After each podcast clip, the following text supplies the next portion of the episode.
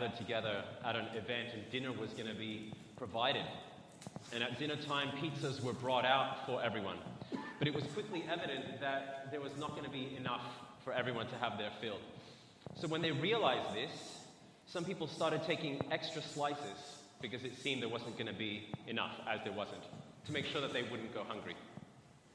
When others realized of the shortage, they took fewer slices than they would have otherwise for the exact same reason, because it seemed like there wasn't going to be enough for everyone.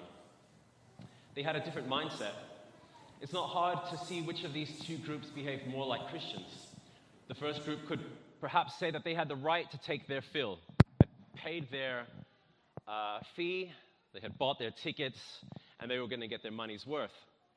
But we would all acknowledge, I think, that the group that showed consideration and restraint displayed the nobler action. Perhaps people were accusing him of abusing his uh, power and uh, his status. And after a lengthy explanation where he makes clear that he has some very legitimate rights, he says this He says, Nevertheless, we have not made use of this right, but we endure anything rather than put an obstacle in the way of the gospel of Christ. Now, he shows this same kind of attitude in other places too. In 1 Corinthians 8, he writes that in regard to people being potentially scandalized by him eating meat that's been offered to idols, he says he would rather not eat meat at all, rather than put a stumbling block in the way of other people. He would not make use of that right to eat meat. He would even give up the right to his own salvation. And he writes in Romans 9 that when speaking about the Jews who have rejected Christ, he says he wishes that he himself was accursed, if that would mean that they could be saved, right? So we see this attitude in St. Paul. This is very different to the attitude that I believe we find in today's society when it comes to rights. What do we hear about these days in our, in our country now in the 21st century? We hear stand up for your rights. We hear, don't get pushed around. We hear, assert your independence. Express your opinion, whether it's been asked for or not. Get your voice out there. And even our entire schooling system is set up in terms of being ranked against every other student. So you better take the top spot or someone else will. In the dystopian book and movie series The Hunger Games, young people are forced to fight against each other in gladiatorial style combat. And at, at the beginning of each round of fighting, all these weapons are placed in a central location. And if you're stronger and if you're faster, you'll get to the weapons first. And if you're slower or you're weaker, you just won't, and it's bad luck for you. That's not a bad metaphor for our society today, where there's aggressive competition for jobs, for houses, for market shares, for bids on eBay, for places in schools. Our society favors those and celebrates those who can take and who can make full use of their rights. We don't hear so much about our obligations, about giving in to others out of love, of not taking full advantage of what we could do otherwise, as St. Paul writes about. But it's not just him who shows this. We see this in Christ himself. And I think that sometimes we take for granted the kind of life that Jesus lived. He had the right to be born in a palace with the entire population of Bethlehem, Judea, and even the entire world on their faces in silence at the moment of his birth. But he didn't take this right. He had the right to a life of comfort and wealth, but he didn't take this right. What, we, what do we hear of the kind of life that he lived? He said, Foxes have dens and birds have nests, but the Son of Man has nowhere to lay his head. He had the right to come riding into Jerusalem on the wings of the cherubim rather than on a donkey, but he chose not to. He had the right to call down 12 legions of angels, as he tells St. Peter, to terrify his enemies and scatter them away, but he didn't do so. That's recorded in Matthew 26. He had the right finally to be enthroned on a throne of gold. But he didn't take this right, choosing rather to be mounted on a cross. He allows himself to be stripped of any rights, and in this action brings healing to all of humanity. So we who follow in his footsteps cannot progress in the spiritual life unless in some way we also are not pursuing our rights to the fullest, unless we display a willing powerlessness, right? Not Nietzsche's will to power, but a will to powerlessness. Paradoxically, though, in this willing renunciation of pursuing our rights is where we actually find our freedom. And Saint uh, Sophrony of Essex explains it this way He says, The Christian is the most defenseless creature, under attack from all sides. The Christian is the slave of all, and as it were, the offscouring of all things. Whereas at the same time, he and only he is free and inviolable in the deepest and fullest sense of the word. We understand a bit more, I think, what Christ means when he says that whoever will save his life will lose it. But whoever loses his life for my sake will find it. And what we see here as well is the quality of meekness. That it's not being weak, but it, it's about willingly giving up one's strength. And if the meek will inherit the earth, it's not because they have taken it by force, but because of, of how paradoxically, in relinquishing anything, they have grasped it all. Now, not only does Christ give us the example, but he commands this of us too.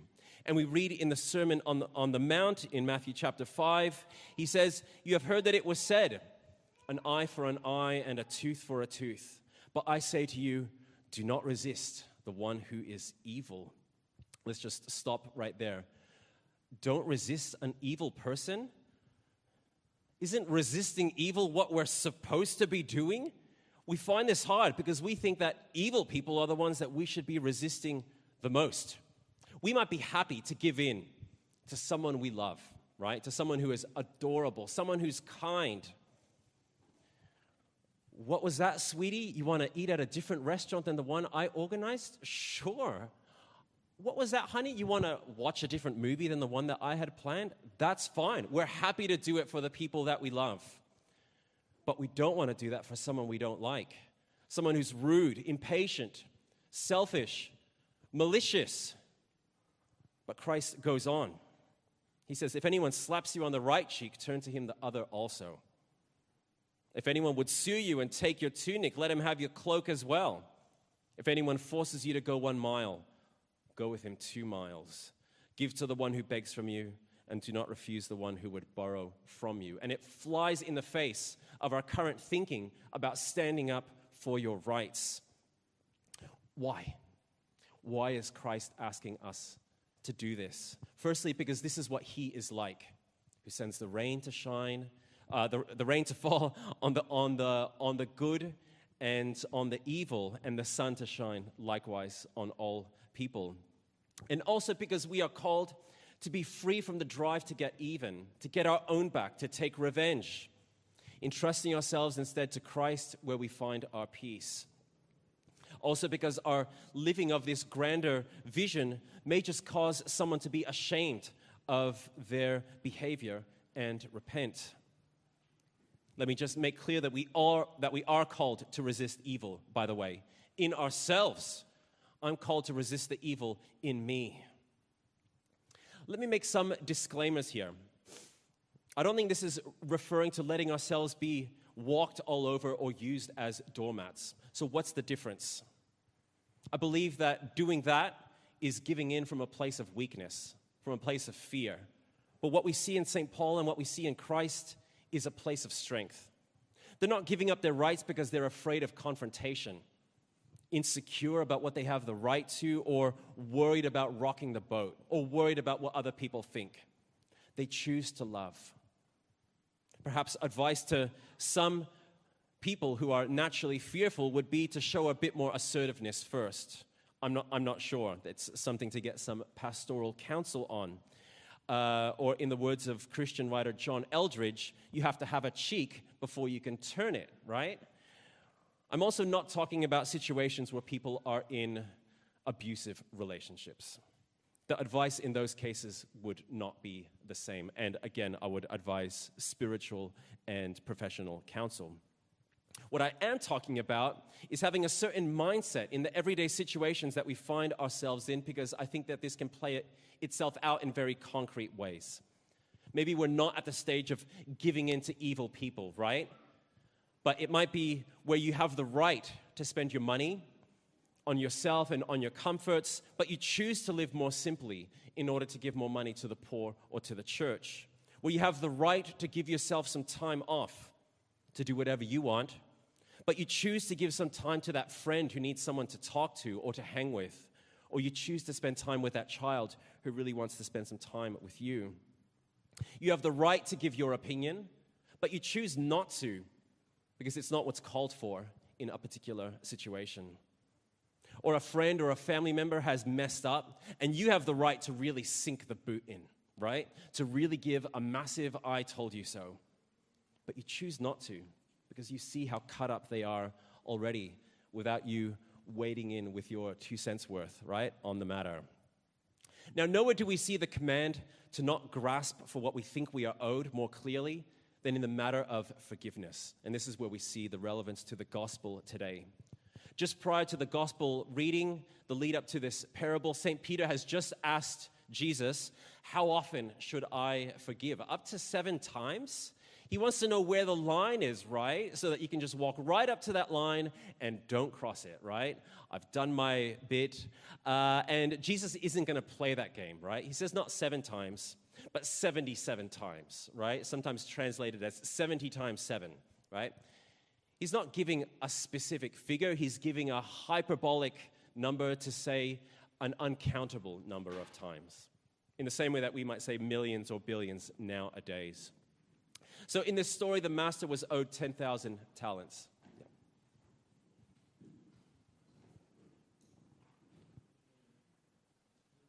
We just need a parishioner with some uh, assistance here. Any doctor in the room?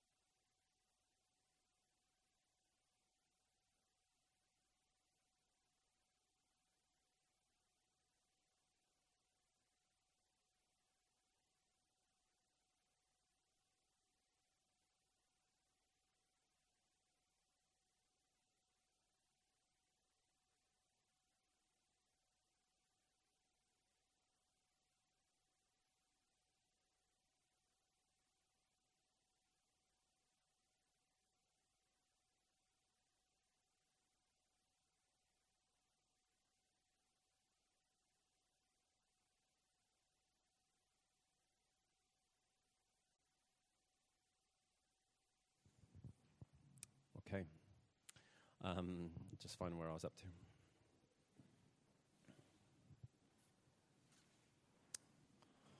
Okay, so I was saying that the master was owed 10,000 talents.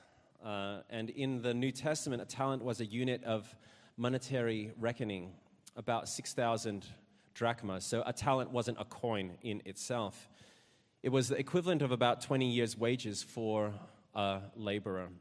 So, one talent is reckoned to be, according to the ESV Study Bible, about 600,000 US dollars, right?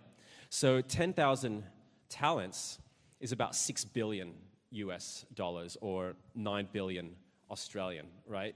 An astronomical amount of money. And often, when people tell this story, they make the contrast, and rightly so, between the extreme amount of money the king forgave and the comparatively lesser amount owed to the servant by his fellow servant, right? And it is true. And we should draw from this the message of how much God has forgiven us. But there's an interesting detail here. And I think this is the, the genius in this story. And that is that the amount the servant is owed by his fellow servant is not insignificant. It's still 100 denarii, which is about 12,000 US dollars. It's not nothing. It's not like he's just being stingy because he's owed like two cents, right, by his fellow servant, and he couldn't forgive such a pitiful amount. It still is something, and it still would hurt to forgive it. And this is how we feel too when it comes to forgive. We believe we have the right to hold on to what people have done to us, not because we're stingy and we want to hold on to it, but because it was so damaging, because it was so hurtful. It's not nothing. And it wouldn't be a sacrifice if it was easy. And we see that there was nothing easy about Christ's sacrifice for us. Christ wants us to move from being exacting, cold, and calculating with our love and our forgiveness, grabbing at what we believe we have the right to, because that is far from what He is like. How does He bless us and love us? We read in Psalm 22 or 23 in the Hebrew reckoning, My cup overflows. You know, He doesn't just fill it up just to a certain amount and, okay, that's enough. It's full. It overflows, right? How does He forgive us? by running out to meet us and embracing us and dressing us in a fine robe and preparing a feast. He wants us also to have such a tender hearted love that we are happy to forego rights for other people and that we are quick to forgive, being ever mindful of how much we have been forgiven. C.S. Lewis puts it this way I can forgive the unforgivable because God has forgiven the unforgivable in me. And this is a way to freedom when we hold on to what we think we are owed, what we think people ought to give us, how people ought to treat us, it brings much anxiety and turmoil into our hearts. Often we hold on to these things because of our pride and our ego, our refusal to humble ourselves, our forgetfulness of how much mercy God has shown to us, and our lack of trust in God who said that He would vindicate us and look after us. Ultimately, we are either being remade in the image of Christ, who forsook what was due to him, or we will be remade in the image of the devil, who believed he had the right to the glory of the Trinity. St. Paul and Christ humbled themselves and did not make full use of what they could have legitimately held, uh, legitimately held onto. And may we do the same. In the name of the Father.